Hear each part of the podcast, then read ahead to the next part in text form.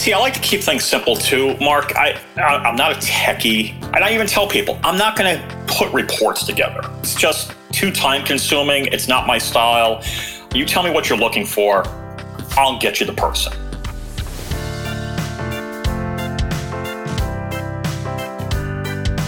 Welcome to the Resilient Recruiter podcast. This is your host, Mark Whitby, and I'm joined today by Sean Rigsby.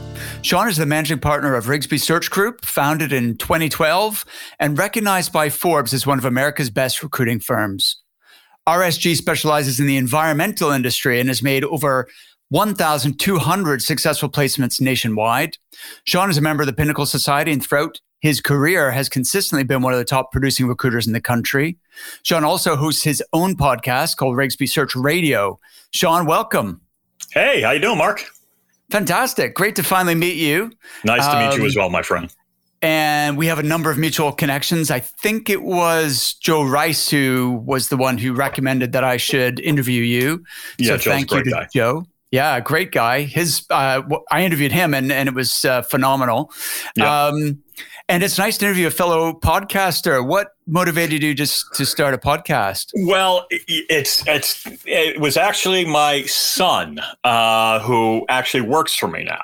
Um, oh, cool. He, you know, uh, and you know, we were looking at ways of di- differentiating ourselves and kind of broadening our brand and all that kind of stuff. And he's like, you know, Dad, we we we should try a podcast. And I'm like. Oh, no, I'm like, I got enough on my plate, you know. And but then he was kind of talking about it, and I was kind of like thinking, okay, you're bringing experts on yours. Um, and then also we kind of kicked around some ideas. So bring some experts in my world, you know, whether it's individuals from the HR side, technical individuals who are senior managers. I know. Um, I just interviewed a woman who I've known for like 20 plus years who is an expert in her space focusing on due diligence and commercial real estate and we had a great chat and so forth. And it's actually been i've real i've actually kind of grown to enjoy. I mean i'm just at the beginning. I think i've got maybe four under my belt right now. I'm paling in comparison to you um, but i've really enjoyed it. Um, i try to do i know you're doing a, a, lot more content than i am. I'm i'm trying to get interview one two people a month and right Perfect. now, the goal is, you know, post one a month right now. If we start getting more traction, you know, then maybe I'll increase that to two. I still work a desk and I'm building my, you know, and still, you know, working as a recruiter here. So, but I, I try to keep it kind of short and sweet for me right now. I might in, in, increase that, but right now the conversations are give or take about 20 minutes you mm-hmm. know um, my world, you know, environmental consultants kind of have to bill hours like a lawyer, you know, okay. so, mm-hmm. you know, they're billing hours constantly. Well, less recruiters are, you know, you know, got to be billable as well. And uh, so I try to be, you know, very conscious of that. And uh, so, yeah, no, I've had a lot of fun with it. And actually, I'm using Squadcast that you had recommended, and I've really enjoyed it. Thanks. Thanks for the suggestion there. Oh, you're welcome. And look, I, would love to compare, continue comparing notes with you and and learn from each other.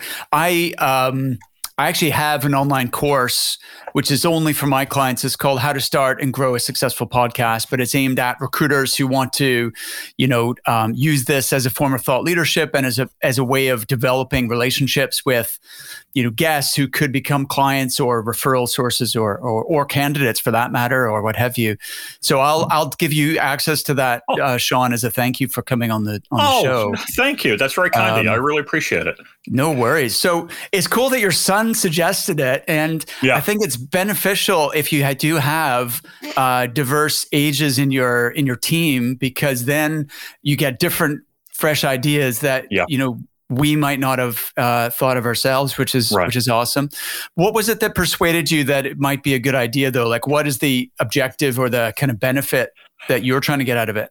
Um, I'm trying, you know, like most recruiters, I, I think we want to kind of broaden our brand. Um, you know, we, we try to get active on social media as well, and we do videos. I mean, we will probably, I'm sure we'll talk a little bit about that, but it's like, if you know, I, uh, I, I try to, I, I love following different people, reading. I love reading, and I heard I got the idea from a guy named Grant Cardone. He's a sales trainer. Oh yeah, um, I've read his uh, at least 10X? one of his books. Yeah, yeah, the 10x book. Or, yeah, fact, I read I that. listened to the audio.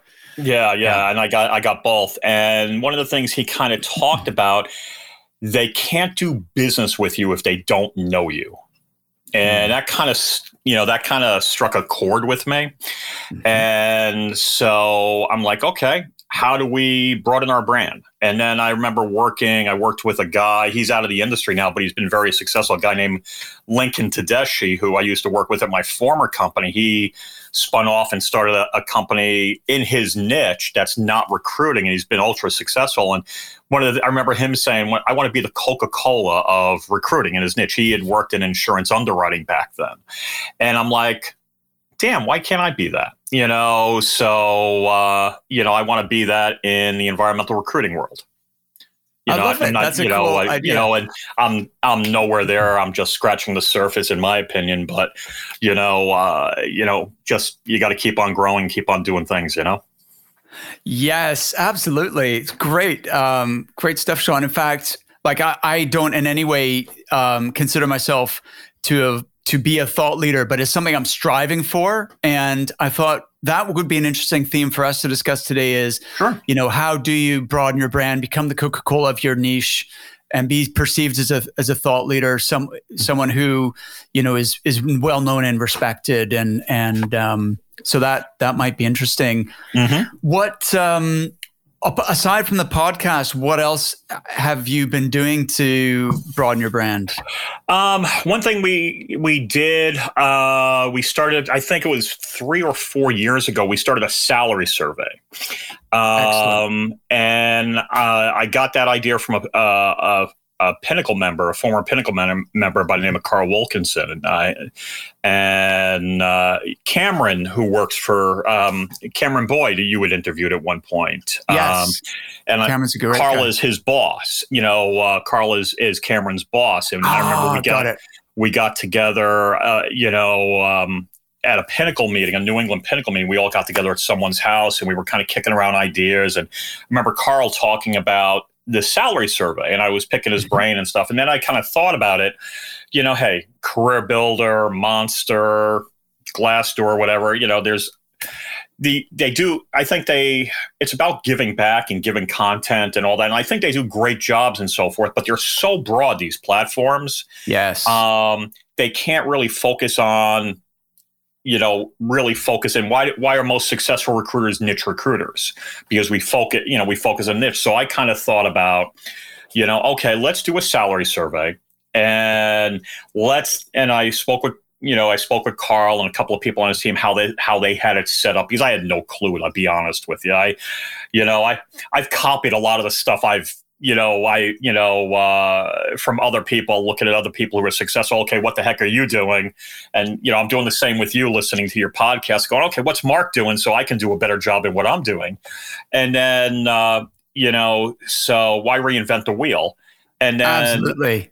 And then Just on, like, on that, Sean. Oh, please, um, please.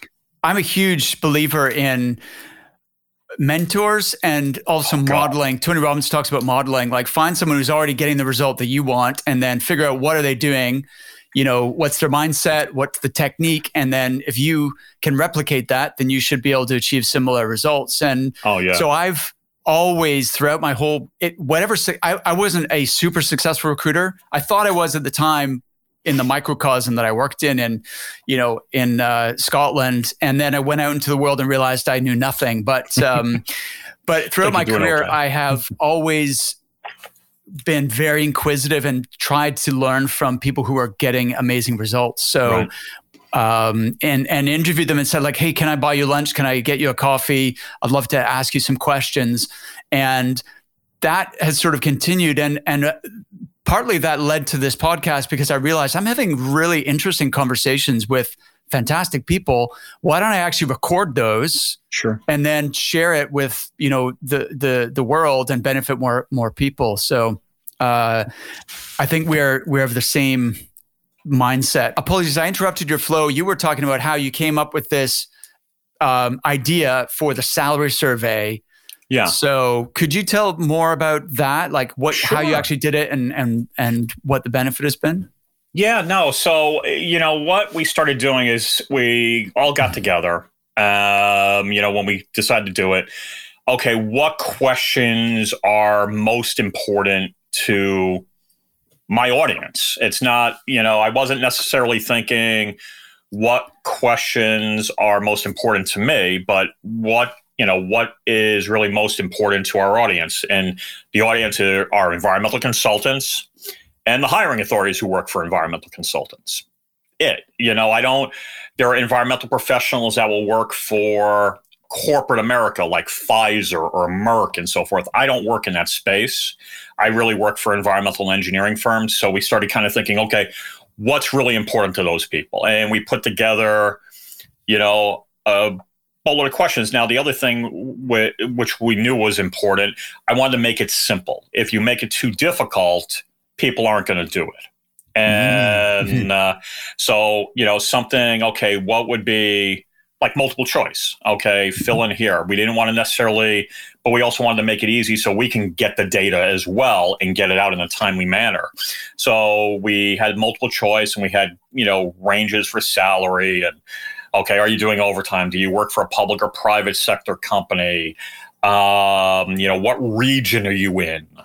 uh, what's your education, uh, what's your role, you know, and and and a, and a, slew of other things, and you know we. Uh, you know, we we put that together, and we saw the mistakes we made with previous ones, where, you know, we weren't getting a lot of traction. This year, we increased our our uh, response by two hundred percent. Wow! You know, what was it? Diff- how did you do that?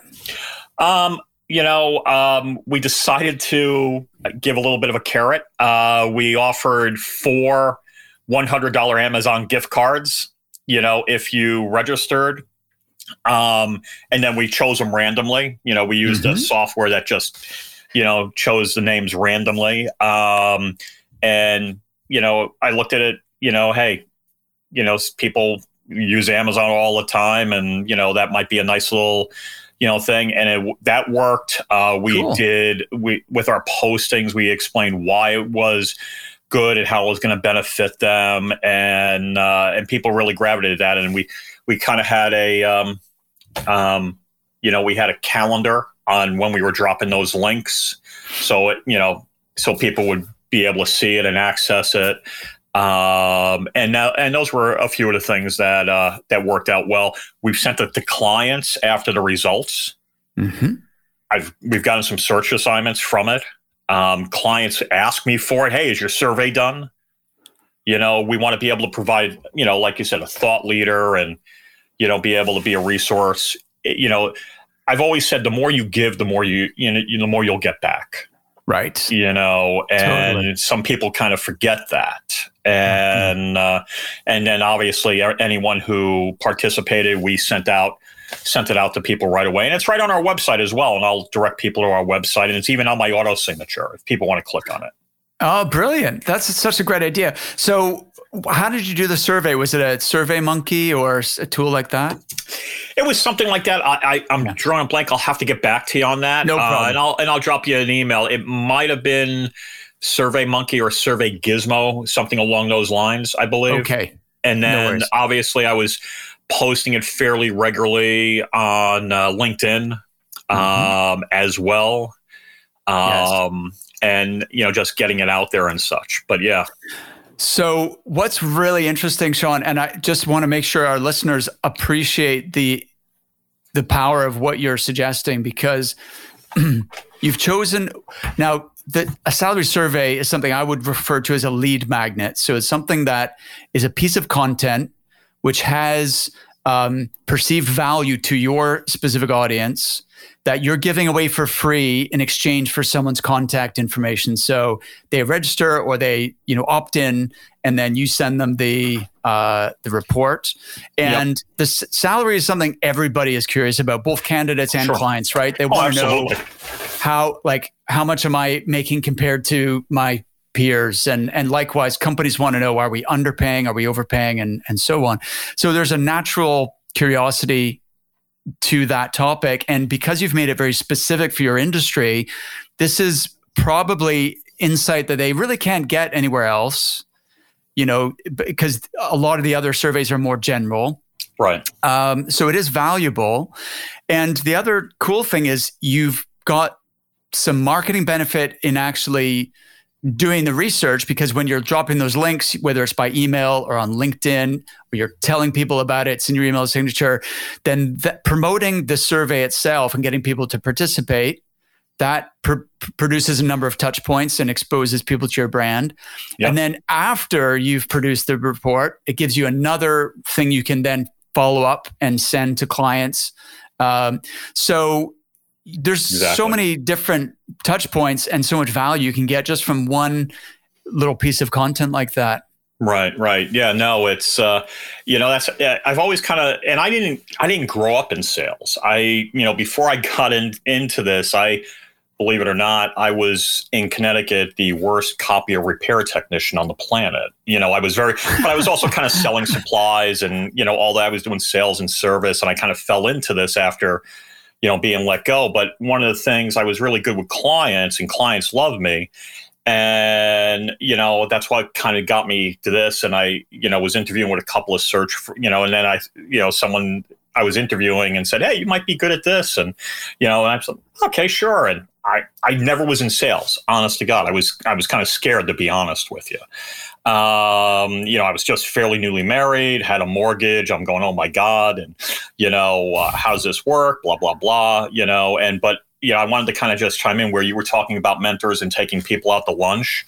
When I got hired, I looked at I I was fortunate to work for a firm that had a lot of recruiters. They they were at, in their prime. They had about forty recruiters, and mm-hmm. you know when I started there, I was just kind of looking. Okay, who are the ones that are the billers? You know, because I had no idea what the heck I was doing, and uh, and then I'm like, okay, just go hang out with them and just try to pick their brain as as much as possible. I didn't mean to kind of go sideways on you and so forth, but you had said something I, I thought was really important to, you know, uh, that was really important. Is kind of you know uh, dear to my heart is just finding mentor. You know, finding mentors. Joe Rice, who you mentioned, I, I look at Joe as as a mentor. He's done some incredible things, and I've learned stuff from Joe as well as other people.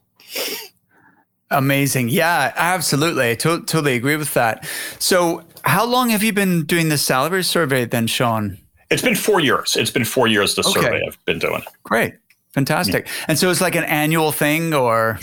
Yeah, it's an annual thing. We will start uh, at the start announcing that we're going to be doing it yeah. Q4 uh, uh, you know, so usually around October, November, we start posting a few announcements coming soon. The 2021 salary survey, you know, results will be getting out, be on the lookout, you know, that kind of thing.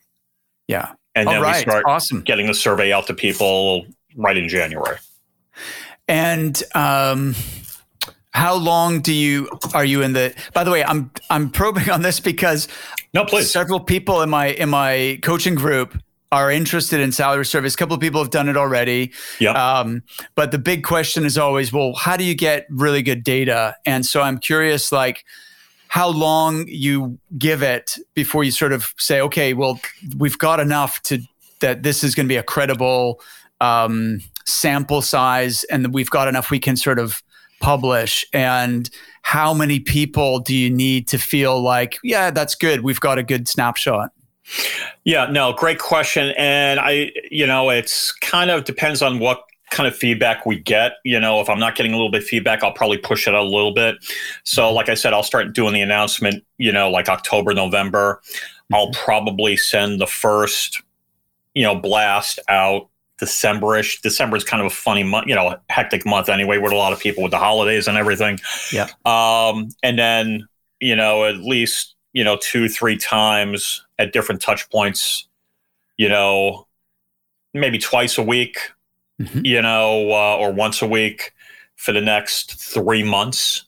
And then okay. obviously we're, we have uh, templates, you know, that we're, you know, for our email blasts and we use, uh, we use uh, survey, you know, survey gizmo or monkey, one of those things. Mm-hmm. Um, and it works really, really well. Um, right. and we'll change up the script going, Hey, you know, we're starting to get some great feedback, you know, and you know, we have like three or four templates. We kind of step up, kind of like a like a drip campaign.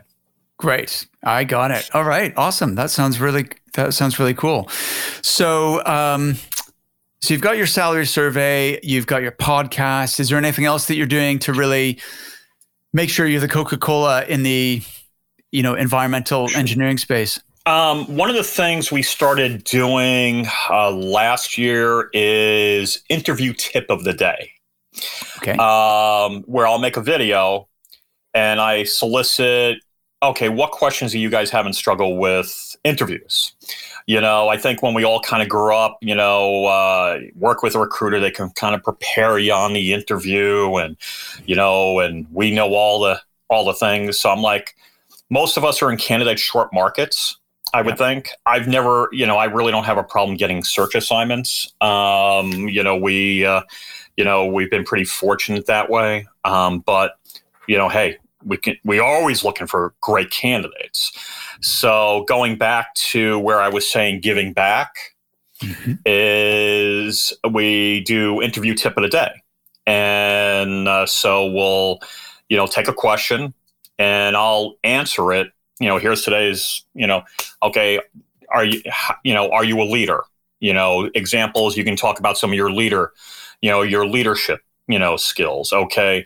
Uh, one question was, you know, were you fired and how to address it? You know, uh, how to answer a money question, you know, just as examples there and stuff. And it's a no longer than two minutes. Um, and we'll post that. And, you know, we've sent it out to candidates as well you know, eh, some questions are, you know, some questions people like more than others and so forth. But, you know, we, that's another example, you know, kind of like giving back. And uh, I'll just do a quick video. My other son, Josh, is a game design student. He's pretty, oh, cool. you know, pretty technical with computers. So he'll clean it up for me and, you know, put a, uh, some wallpaper in the front with you know the topic and all that. It, that goes over my head to be honest with you. But uh, know, well, that's awesome that you've I'm got just a talking head. yeah. All right, awesome. Well, look, first of all, I love the concept and how how meant how frequently are you putting these videos out? Well, I still got a bunch of videos. I got probably 20 videos sitting in the queue that haven't been published. Um, and, uh, you know, once we publish it, we'll put it on our YouTube page. We have a YouTube page where we have the interview tips and we do videos on search assignments as well. Mm-hmm. Um, you know, we're actually making a little bit of a studio in my basement with a, you know, with a wall, and we're gonna, you know, get a little bit more professional looking because I didn't like how some of the videos I was kind of doing it in here. Yeah, it wasn't the image I wanted. Um, so we, I bought some wall panels and setting that up downstairs and we're gonna you know i already got like you know studio lights and all that kind of stuff. So we're you know doing that. But yeah i mean i'll post getting back to your question there um, i'll try to do one maybe two interview tips a month you know and then i'll plug it in at certain times. You know i use a thing called uh, uh, mm-hmm. social champ. Social um, champ. So it's a social media scheduling tool yes like, it's exactly okay. like hootsuite. I found it on a thing called appsumo Oh yeah, which, uh-huh. uh, which you know, uh, I know you know Rich uh, Rosen. And, yeah, yeah, yeah. Mm-hmm. You know, Rich turned me on to AppSumo. I'm like, what the hell's that? And uh, I found it on AppSumo, and we tested it out. You know, and it was a great price for a lifetime thing. I think it was like fifty bucks or something like that, and, and it works great. I love it. Yeah, the danger with something like AppSumo is for those of us who suffer from shiny object syndrome, it can be dangerous because, like, there's so many different tools oh, and bits of tech that you can, you know, you can spend time playing around with, and also that you know it does add up. You end up with all these tools that you really are only using ten percent of them or whatever. Oh God, yeah. So, uh, but yeah, for sure, that's one yeah. thing which no, we, there's always a new our, tool. Yeah, you're exactly. absolutely right there one of the things we do in our coaching group is people we've actually now got a directory so people we find out what tools people are using what their experience has been you know what their review or whether they think it's any good what they would use it for and so on so that we can kind of so if someone says oh have you heard of this or that we're able to say well actually yes and these are the people who use it and you know it seems pop you know go and speak to them or whatever. But yeah. um, circling back then to your videos, what I love yeah, about please. what you just said, Sean, is you're improving as you go along. So you, you're just putting videos out there and then you weren't quite happy with the way they turned out. So now you're looking to level up. But so many people wait, they want it to be perfect first. And I used to suffer from this myself is that, you know, feeling like it has to be perfect. Otherwise you can't do something. And that's kind of a mental shift to, to get over because then you never start, right? right? And then you you know putting that content out there, even if it's not super professional, it does still um, get your name out there. People get to know, like, and trust you. It shares your personality. It shares your knowledge, and um, it doesn't have to be perfect for it to no. actually do its job, which is giving value and building your your brand. So I I like your approach to that. Um, and uh, how long have you been doing that for? Um, I started doing videos probably five years ago. Um, wow. I, you were uh, early. I, yeah, I mean, I've had my company nine years, um, okay. and I started doing it five years when I hired a social media person mm-hmm. Um, back then, and he had kind of a background in video production as well. And mm-hmm. it's like, okay, I want to try to do something different. And yeah. I uh, and I've always been remote because my clients are all over the country. And it's like, okay, I don't think it's cool to, okay, yeah, there's my backyard, you know, that kind of thing. So uh, even though I've done some videos, I just grab my phone and I'll do a, you know, something like a thought that pops in my head and I'll go outside and, and do something, you know, and, and post it. And that's a pretty good response. But this, this kid had, his, his name was Joey and he had some video production experience. And so we started, um, you know, renting office space. I had when I started the company, I had an arrangement with Regus. If you ever, if you've heard of Regus, they're sure, you know, and so you can rent conference rooms or rent an mm-hmm. office. So I'm like, okay, let's rent an office for a day or rent a conference room, bring the video stuff, yeah. and just bang out a boatload of videos in one day. I won't take any calls. I won't do any recruiting, no marketing. It's just a video day and I'll bang out. I was banging out like a bunch of videos in one day. It, it's exhausting. It really is. um, and uh, and then he would go and edit them, and, and then we kind of post them and all that kind of stuff. And but like I said, I I didn't know what the heck I was doing. I was just kind of doing it, and you know, you, you know, throw it out there, see what kind of feedback, take the feedback, improve.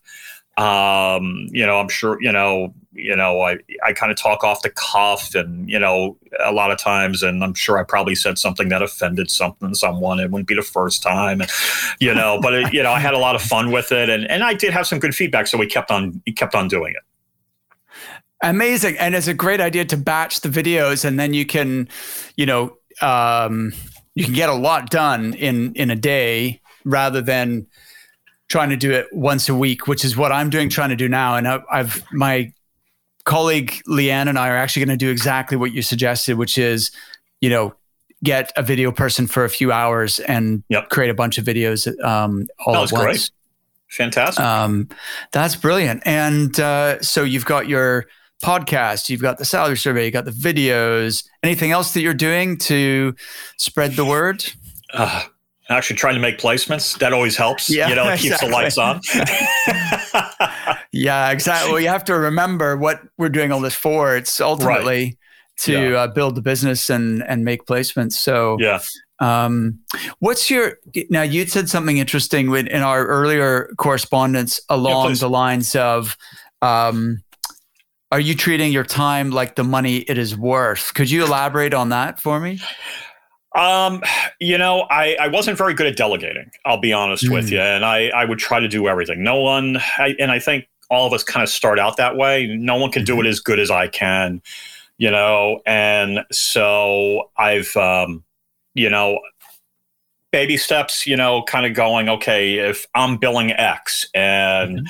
you know, I divide that, and okay, my hourly rate is this. I'm an idiot to do you know something that I can hand off like perfect example so like research you know I'll I'll do the research what I I've used RPOs and, and companies like that and never really had great mm-hmm. results um, I mm-hmm. think they're great in certain markets. My market, environmental, I've been doing this 28 years. I haven't found one that kind of works in my space. Um, and uh, so I'm like, okay, why beat my head and try someone different if I'm getting the same results? So what I'm doing now is I'll put the list together. I know what I'm looking for. You know, I you know I'm looking for someone. Okay, A, B, C, and D. I'll put a list together. So right now, I'll send that to my admin, and what she does, and her name's Tiffany, and what she does is, you know, I want to have, you know, it, all the phone numbers. You know, we use extensions like everyone else and other tools and all that, but work, home, cell numbers, emails, work, personal, whatever. Um, if they have a company, a lot of people have, uh, you know, their bios on their company page.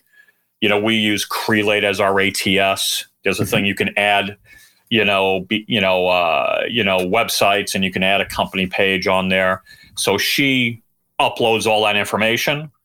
And then obviously I can, which is a very time consuming thing. You are a recruiter, so you yes. know that's very time consuming. Absolutely. And it's probably the, you know, my least favorite part of the job. Uh, that and doing references, which I offshooted as well to her. Um, and uh, so she does it. It is time consuming. I'm actually looking at, um, I'm interviewing someone in England on Monday who was referred to me who does that and does it mm. really well. I, I was given her name uh, by someone I, you know, that, you know, sound, you know, who's used this individual. So I'm going to probably offshoot it off of my assistant so she can do other things and offshoot it. And this person gets something like in 24 hours, you know, that kind of thing.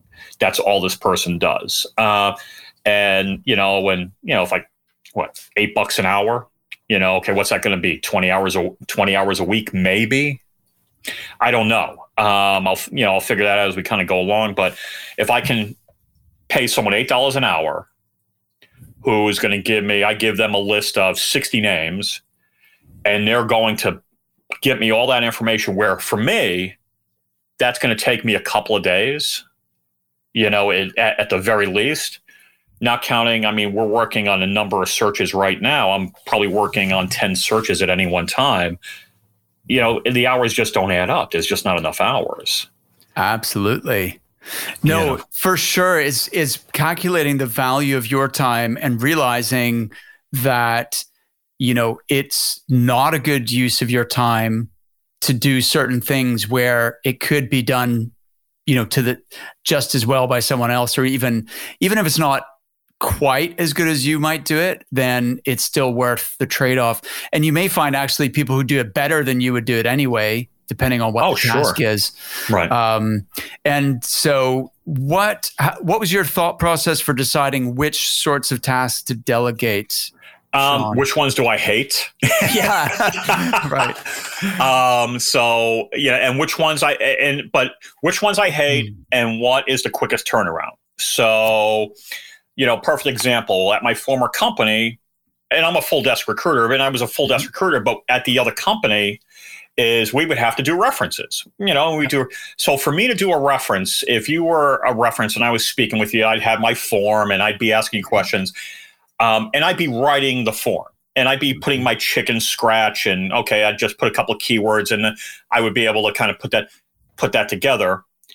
I'm on the phone with you half hour, 40 minutes, let's say. Yeah. Getting all that information.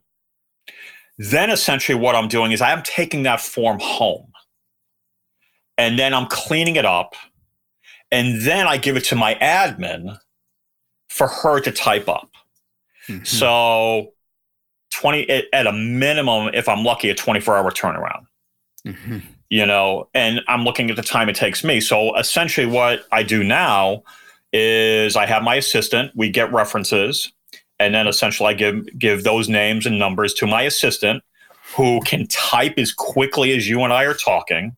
Mm-hmm. And I've kind of told her, you know, here are the questions. She's gotten very good at it. If someone kind of hints that they might be looking, or maybe they're looking for a you know a, a search partner, she comes back to me. Hey, you might want to give Mark right. a call he was talking about how he's having a tough time finding finding talent, blah blah. You might want to give him a call, what you know, that kind of thing. So then I'll follow back up with you, you know, and and talk with you and go, hey, thank you for doing you know doing that reference on Susan. You gave us some great feedback. Hopefully this situation is going to work out. I just wanted to introduce myself you know, I happened to be speaking with Tiffany, and she told me the two of you had a great conversation. One of the things you kind of mentioned to her in in, in passing, you're having a tough time finding talent. I mean, you know, I hope you didn't mind me giving you a call, but you know, would you ever be looking for a search partner? And I could, you know, I'm not sure if we're the right one for you, but I could tell you a little bit about how we operate and you know what some of our success has been, and we've gotten search assignments that way. Brilliant, Sean. So look, this is gold because um, this has always been like taking references is laborious, it's time consuming. And and yet the potential benefit, apart from delivering a top-notch service for the client, because you're vetting all the candidates very thoroughly, which let's be honest, most recruiters don't do that anyway, right? right? So that you're offering a higher level of service, but also there's the potential of those relationships with the referees who could turn into either candidates or clients themselves. Right. And so my concern in delegating it was, oh, I wonder how Tiffany, like, are we, does then Sean lose the potential value, commercial value of taking those references? But it sounds like you've trained Tiffany what right. questions to ask and how to how to pick up on potential leads that are worth you then following up. Yeah, yeah, no, she's done a great job there, and uh, beautiful. That you know, that is. I've never liked references. I mean, I do them and, and all that, but I, I, know I'm not the greatest at them because I want to get I want to get back on the phone and find people or get jobs right. and all that. I'm, right.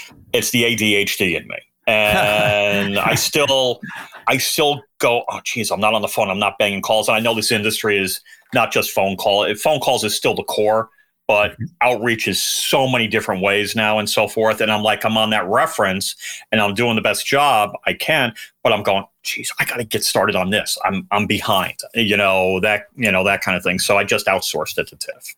Fantastic. Those are two, two great examples. Any, any other things that you've found uh, effective to, to delegate? I'm, I'm, it's a work in progress, Mark. Yeah. I'm still, you know, I'm still looking. I'm still looking mm-hmm. at at some things. It might be, you know, video production uh, mm-hmm. down the road. I don't know, uh, you know, but right now, I, you know, it's research. You know, yeah. but I'm putting a list together. I'm I'm going to be looking to delegate that. Yeah. Um, you know, we're actually looking for some recruiters or even a sourcer because yeah. not everyone likes to you know, not everyone likes to be a market, you know, a full desk recruiter. Some people are better mm-hmm. at marketing or some people are better at recruiting. Yep.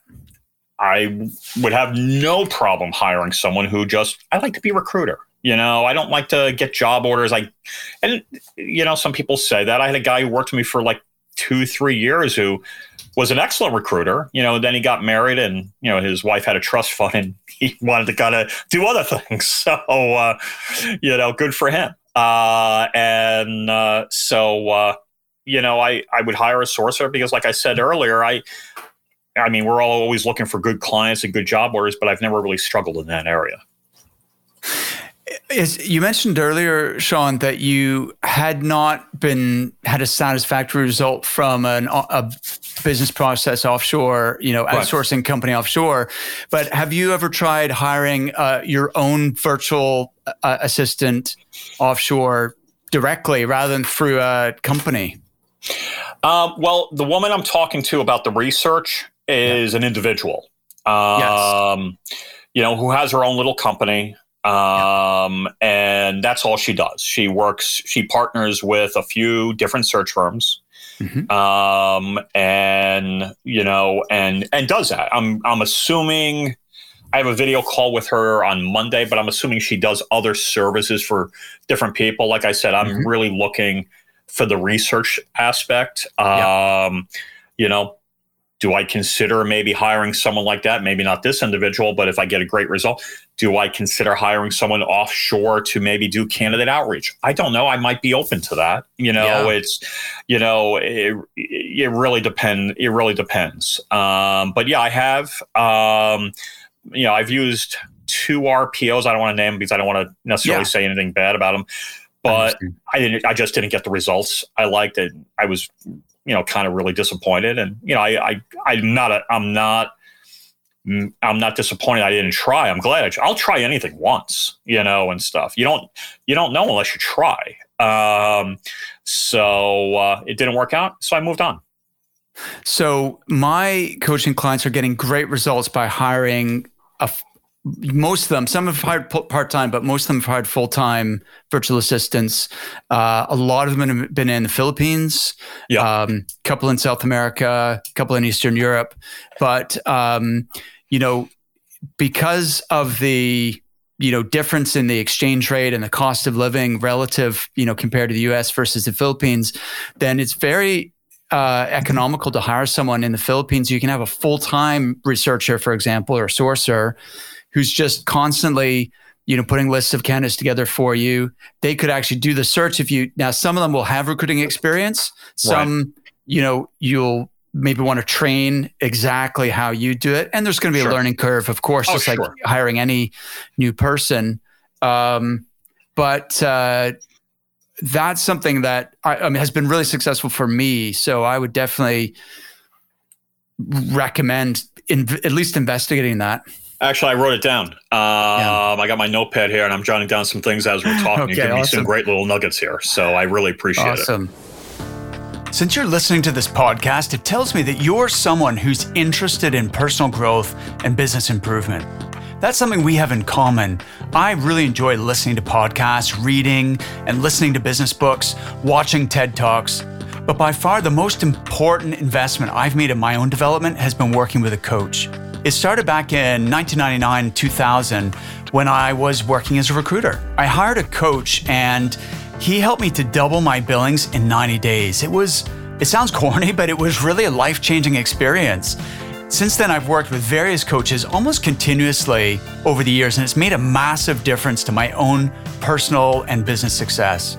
In fact, that first experience of working with a coach was the catalyst for me ultimately deciding that much as I loved recruitment, my true purpose was to become a coach and enable others to achieve their full potential. Fast forward to today, and I work with recruitment business owners to help them escape the feast and famine roller coaster and create consistent, predictable billings. If you'd like to know more, you can apply for a free strategy session at recruitmentcoach.com forward slash breakthrough. Sean, I understand that you have made a shift from contingency to an engaged model. Could you share a little bit about that? Oh, absolutely. So, probably for the first 23, give or take, years of my career, I was a contingency recruiter. And and I made a very good living, you know, uh, you know, on that. But I was getting back to, say, the Pinnacle Society when um, all of a sudden I was talking to a few people who started talking about, you know, you got to go retained or you got to go engaged. And I'm like, you know how it is? Oh God, my industry, you know, we, what's the first thing a lot of us would probably say when we're thinking, oh, my industry is not that way, you know? right. And uh, so it's like, oh no, forget it. And they're like, you don't know unless you ask. So essentially, I started going to my existing clients and I probably work with 20 to 26 different companies at any one time. Mm-hmm. And I started saying, hey, we're changing the way we do business. Mm-hmm. And probably 70% of my clients now are engaged. And, Amazing. That's that's fantastic. And, but I didn't like retained. I'll be honest. I didn't like full retainer. I know some people love it. Mm-hmm. I just didn't. I didn't. I wanted to have. I think going back, I think it's got to it's got to be a win win yeah. And I think, you know, my industry is a little rough around the edges, you know, a little, you know, it, it's, you know, environmental, it's dirt, it's, you know, remediation and engineers and, you know, and all that kind of stuff and geologists. And then all of a sudden I said, okay, it's an engaged model. Okay. If so, this is how this works. Okay. I work at a flat 25% rate. That, you know, that's where I work. And so I said, okay, Mark, if you're going to hire my firm, we're talking about a position. What do you think that's going to be? Well, probably about a hundred thousand. Okay, our fee is going to be twenty five thousand. Mark. Mm-hmm. The engagement is one third. That's going to be eighty three thirty three point thirty three. that that's an engagement or a deposit, however you want to look at it. And then the remaining balance is due upon completion of the search. And we have some benchmarks in our contract. We have to provide X number of candidates and all that kind of thing in a certain time frame. And uh, and that's how we work. And uh, well, you have any flexibility? No, I don't. You know, and I just got a new search with a brand new client in Seattle. Mm-hmm. And from a, I had a hiring authority I'd worked with for 15 plus years. She left and she's hired a number of people through me. She just joined this new company out of Seattle and she brought me on. She had me talk to their corporate HR recruiter, you know, and of course, okay, we want to work at 20 and we want to do contingency. I say, I, you know, I love so and so. I love working with her. I can't do that, you know. And if that's, and I had marketed a candidate as well in, in between that mm-hmm. they said they wanted to see. Mm-hmm a PhD level person, and they're like, "Well, we you, you're not going to agree to that." I go, "But we want to see so and so." I go, "No." I do. I tell her it's probably not going to work. You know, it's not going to happen. And uh, it's all about attitude as well. So, and they agreed to 25 in the engagement, and as you know, no hesitation. Fantastic. Um, I want to follow up on this and dig dig in no, because it's, it's, it's a model I really believe in. I'm passionate about it as well. Um, could you first of all explain for people who aren't familiar what's the difference between engaged versus fully retained? So engaged, um, engaged would be what I do. Okay, a third up front, remaining balance yeah. upon completion of the search, um, and that's you know in its simplest form. Retainer would be okay. That same number, the eighty, you know, the hundred thousand. Okay, you're going to pay me eighty three thirty three Mm-hmm. And then the second payment of 8333 would be 30, 45 days. You determine what that is. Mm-hmm. And then the remaining balance upon completion of the search. I didn't like that and, and I got kind of soured on it. I worked on a search in California. They paid me mm-hmm. the retainer, they paid me the second payment, and the guy changed the job like 3 mm-hmm. times. And he goes, Well, I'm paid you I can tell you what I whatever I want. I go, no, you can't. you can't keep on moving the goalposts. Right. I go, each search is different. So, you know, what do you want? And let's stick to that. And then it was, you know, we were kind of like this a little bit. And then he finally said, okay, here's what I want. And then I filled the job, but I just, I just didn't want to deal with that grief and that headache. And I just, you know, it's a personal preference. I mean, in all honesty, mm-hmm. you know, I want them to think, uh, I want them to know, hey, I got, you know, I'm, I'm, I got skin in the game too. I got to perform, otherwise I don't get the other money, and I don't want them to feel, you know, we've paid Rigsby all this money, we haven't gotten anything. It's it's got to work both mm-hmm. ways, and okay, I'm comfortable with that. Fair enough. So the engaged model is a happy medium between the retained and the contingent, right? And uh, so it's it's kind of a nice middle ground. Clients are are often comfortable with it, and it's potentially less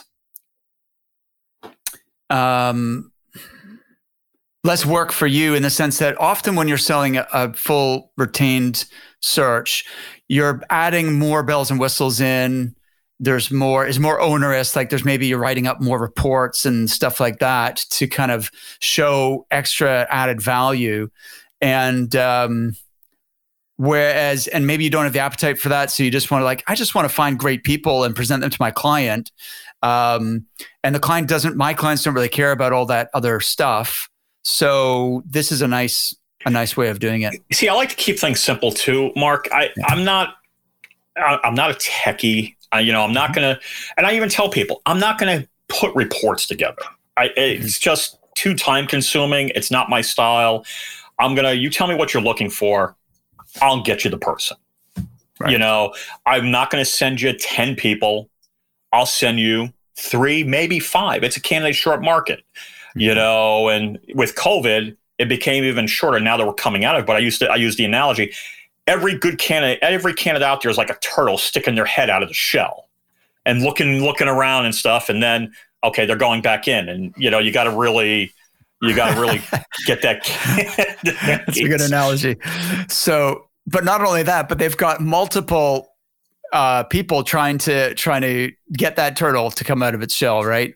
Yeah, so, and you you bring up a good point, especially if a firm, and that's the other reason why I went engaged is if they've committed to giving me money, they're more apt not to use another agency. Not that I'm afraid of competition or anything, but what happens if you're a recruiter working on the same job I'm working on, and we're contingency recruiters, and you're a good recruiter, we're, we're contacting the same people. Right. But what happens there, Mark, you might have a little bit of a different spin on the job than I do.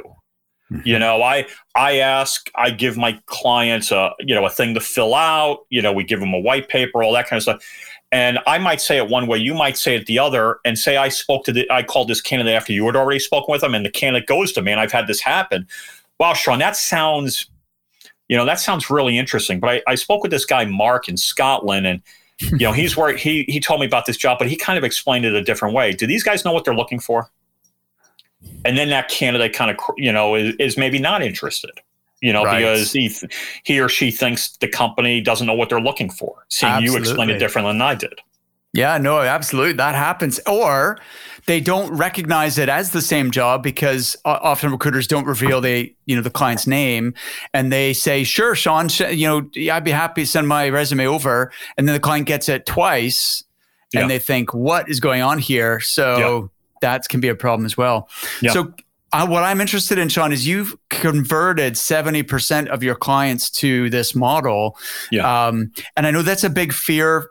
That's a reason why some recruiters are reluctant to try it is they're, they're worried about losing business. They think, but Mark, what if I ask for the retainer and then you know I, they, I end up losing the the business? But you obviously didn't experience that. Could you explain how did you present it in a way that because the, the counter argument I or the the objection I get from recruiters when I'm trying to convince them that this is a better way of working is, but Mark, I've already delivered an excellent service without the retainer, so why would they pay me now up front for something that they're already getting without that commitment?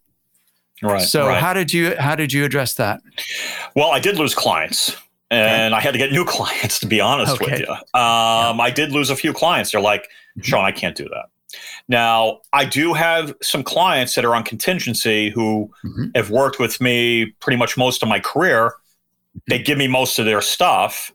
Yeah. So I'm like, okay, it, it's really a judgment call. But yeah, I the clients I did lose, um, I had to go get new clients. And uh, so I I did lose clients. And, you know, but in talking with the clients, go, here's why it's a benefit. And, you know, and I would explain not that I try to put it on myself. All the risk is on, a, on, on me, the recruiter, as a contingency recruiter. You can close the job. The biggest expense we have is working on searches that go unfilled. Yes. You know, and so I wanted to reduce that. Uh, that pain. Why? And I think I heard it from Danny Cahill or maybe Jon Bartos, who's another great trainer. Um, I know Jon. Yep contingency is the average contingency firm fills maybe 23% of the searches they bring in. Yeah. So we are working our, excuse my French, our asses off for 25 for 25% success. That's yeah. insane. And I and I and and also I never thought of that. And I'm going, oh my God. You know, in other words, and you're working five days a week, but you're only getting paid for one or two of those days. Yeah, yeah, exactly, exactly. So that was the, and I tell clients that I go, mm-hmm. this is the reason why we're going engaged, and our fill mm-hmm. rates went, and then our clients were more responsive. They were giving us feedback because they paid us money.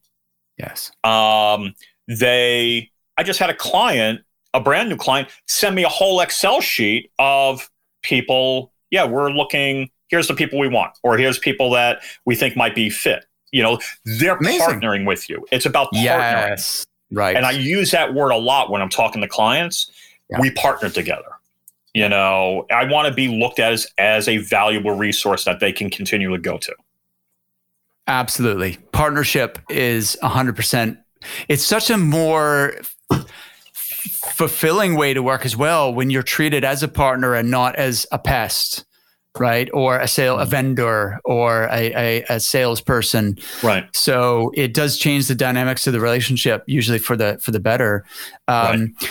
You mentioned something about co- milestones in your contract that you need to you know show them a certain number of candidates or whatever hmm. how how does that work sean well you know they're going how do we know you're going to be successful and okay. uh, I, I, I wish i had a contract in front of me i think it's like two or three candidates yeah within 30 days or something like that okay. you know i you know i spoke with people because when i went with it i'm going oh what if i don't deliver you know that kind of thing and then mm-hmm. you know if the search is closed out if you close out the search and you're the client mark and right. hey you know my colleague had a former colleague. We didn't know they were available. We filled it. And so the engagement is earned. That's ours. And yes. we keep that. We don't apply it to another search or anything like that. Or, and, you know, and our guarantees are replacement guarantees. Okay. Um, I mean, I'm working on a search in California. It doesn't happen often, but I placed someone in California. It didn't work out. They asked if we could extend the guarantee like a month because they, they were on the fence. Some people say, yeah. I look at it this, I did extend it, but I look at it this way. If the client's saying, hey, we want to extend the guarantee, if I don't say yes, that mm-hmm. guy's gone, you know, or gal's gone anyway. Right. So I'll say, okay, did you talk with him? And I've acted as mediator in some cases. Right. That situation didn't work out. And so I'm in, you know, finding a replacement for that person right now. And you gotta you gotta back it up. And yeah, but the then time, you retain you retain the client, assuming it's a good client. You want to work with them again. You keep the relationship. Otherwise, they go to another recruiter to fill, to backfill the position, and you're you, you know you've lost it. So.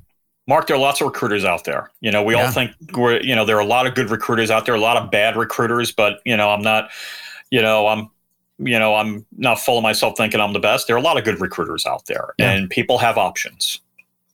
Totally, totally. Um, wow. So, what's uh, when did you make this shift towards the engaged model, Sean? Probably five, six years ago, maybe. Okay. Um, mm-hmm. You know, and I got the idea at you know, from a couple of Pinnacle members, and Pinnacle mm-hmm. was a group I, you know, I'd always thought highly of. I'm not sure if you're, well, no, you you must know Pinnacle. Yeah, yeah, no, I know a Pinnacle, bunch of sure. people. Yeah, and when I went on my own, the one negative I, I always wanted to be part of Pinnacle. My numbers, you know, were there when I was at my previous company. They weren't they really didn't want to go that direction.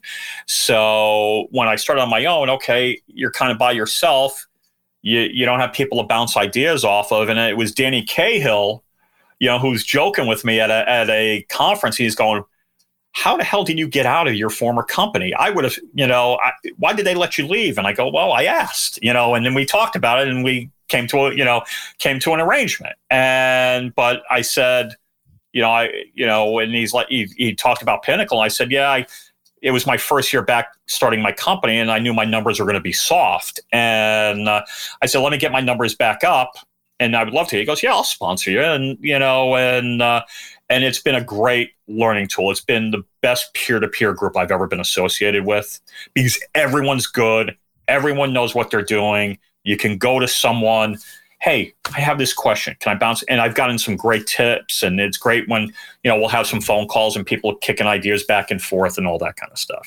Amazing. Yeah, that sounds awesome. That sounds awesome.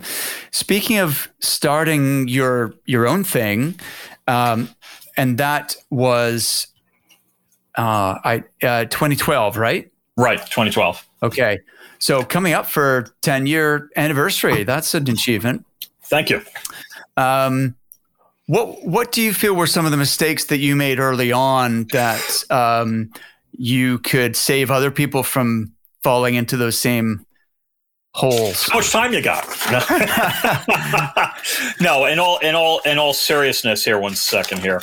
So you know the um, you know some of the things you know I you know I did you know it was um, we were starting to make money. I should have probably put more in reserves. You know, I'll be mm. honest. I'll, you know, and so that first year, that second year, a little bit of a roller coaster. We were making placements, but you know, I was like, you know, we were talking about shiny toys a little while ago. Okay, I'm going to get this. Okay, I'm going to get that. I'm going to pay for these vendors a year in advance. You know, instead of, and I'm like, and all of a sudden I'm going, oh, geez, okay, I'm a little light on reserves and I'm starting a company and all that. And that was probably, you know, uh, you know, a mistake I learned pretty early on. And, uh, you know, and obviously we took care of that and, and stuff, but that was probably the, the biggest thing I would remember starting, you know, starting uh, when I started my company. Um, you know, I, I used a lot of my own cash. I, I borrowed a little bit of money as well because I didn't want to blow through all my cash and so forth. And, yeah. uh, you know, and uh, when starting the company and so forth. Um, and probably, you know, the, um, the time commitment. And I'm not a nine to five guy by any stretch. Anybody who knows me knows that and such. And, uh, and, uh, you know, probably the other mistake, and this is more from a personal side, I, I was probably I was working a lot and you know probably not as much you know on the family side you know mm-hmm. and you know and that's that's first and foremost. That should be number one. And I wasn't necessarily I was working a lot of hours. Um, and my wife stays home.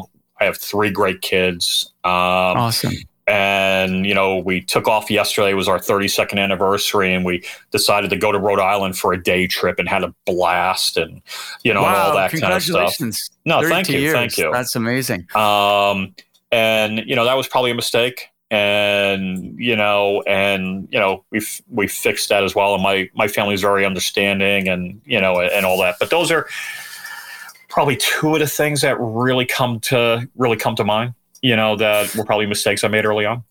Mm. So, uh, spending too much money, not building the reserve, and then right.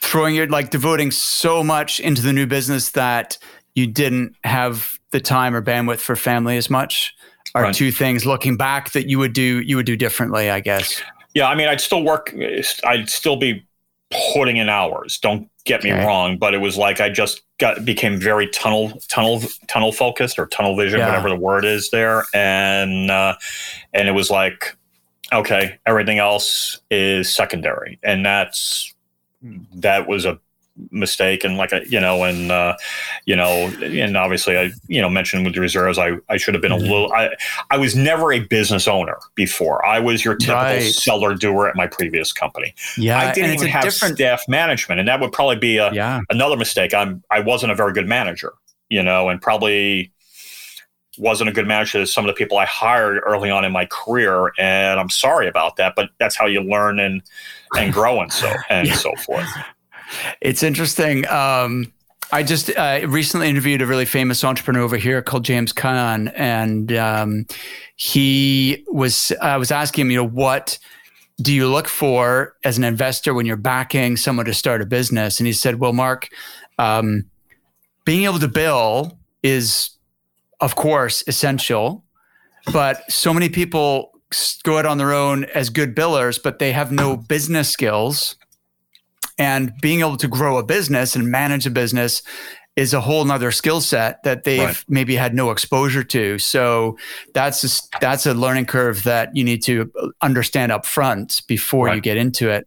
Um, yeah. So how did the cash management come back to bite you?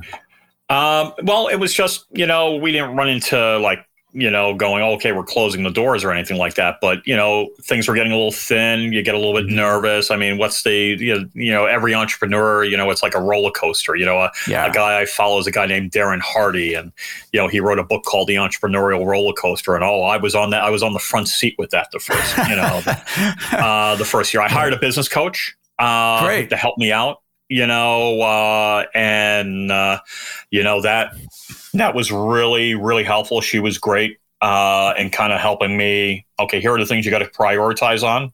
I don't use her anymore. Uh, we're still very very friendly. Um, you know, not saying I wouldn't go with another business coach. I'm not looking. You know, I'm. You know, I was thinking about maybe some uh, like a I'm looking at like a Tony Robbins life coach. I'm looking in, into that. I've always kind of followed Tony and love his yeah, stuff. me too. And uh, so, I mean, I'm you know looking uh, you know looking at that. Uh, you know, um, but you know, it's I didn't have business skills. Um, I hired a bookkeeper who uh, who runs my book, and I meet with her once a week. Perfect. We go through my P and L. We yeah. go through we go through candidates in the pipeline. You know, uh, okay, which ones look good? You know, three months out, we're looking, we're forecasting what our revenues are going to be looking like at, you know, one, two, three months out. Very uh, good. that was a great investment I made. I didn't know how to read a P&L statement before. I know how to read one now, you know, and, uh, you know, so I saw where I was shy and not very good and improve those skills. I'm still nowhere where I want to be. Um, but uh, you know, I, it's a lifelong, I, I needed work there. A lifelong process, right, Sean? You never stop learning. You're always trying to improve and and and right. get better. Oh, absolutely, absolutely. Yeah, I mean, I I tell my I tell my kids that I just took a I just looked at a area I'm not really strong in. At least I don't feel I'm very strong in is writing. And there's a woman uh, by the name of Henna Pryor who has a course where it's uh, you know writing and uh, you know communication, whether it's email, texting. You know, I took her course, and uh, you know, it was a very, very good course. And I'm kind of you know building up my skills in that area. She does a lot of training with recruiters. She was a she was a recruiter herself, oh, and oh, uh, yeah, with uh, you know with that, she's yeah, and uh, that was another area I thought I could improve on. Amazing. Well, listen, Sean, uh, thank you so much for your time today. It's been, oh, I've really great. enjoyed chatting, you know, talking shop with you. And um, we've got quite a lot in common. I've got three kids as well, by the way. So, how um, old are they? Um, they are 17, 13, and 10, almost 11. So, all right. Yeah. Mine are 23. My boys are 23 and 20, yeah. or 23 and 21. And my daughter okay. is 17. So, uh, oh, so we both have a daughter the same age. Yeah. Yeah. That and, is, uh, uh, uncharted territory for me, Sean. This is, uh, she's like, in her final, she's going into her final year of high school. Um, so yeah, yeah. Wow. Well, Have we can compare notes about that offline, but um, absolutely, yeah. Mark, I really, I've really enjoyed, I've really enjoyed this as well, and and thank you so much. I, I've had a lot of fun with this. Brilliant, me too. All right, awesome. I'll see you again. Look forward to it. Thank you for listening. Just before you go, let me ask you one question. Who in your network would make a great guest on the Resilient Recruiter podcast? I'm always on the lookout for interesting people to interview recruitment entrepreneurs who embody the ethos of the resilient recruiter. If you're a regular listener, you'll know the kind of person I'm looking for. Ordinary men and women who've achieved extraordinary things. Specifically, I'm looking for someone with a great story to tell, someone who's overcome adversity in pursuit of their goals, and who's open to sharing their own mistakes and learning experiences with our listeners. In the words of previous guests John Coxon and Alex Elliott, I'm looking for someone with humble confidence, they could be a top producing solo or independent recruiter or the owner of a fast growing firm. Maybe that person is you. Or maybe it's someone you know. Send me your recommendations, mark at recruitmentcoach.com, or feel free to nominate yourself. And if you think you meet the criteria I've just outlined, I'd love to hear from you. Like once again, it's mark at recruitmentcoach.com. Remember to hit subscribe, and I'll see you next time.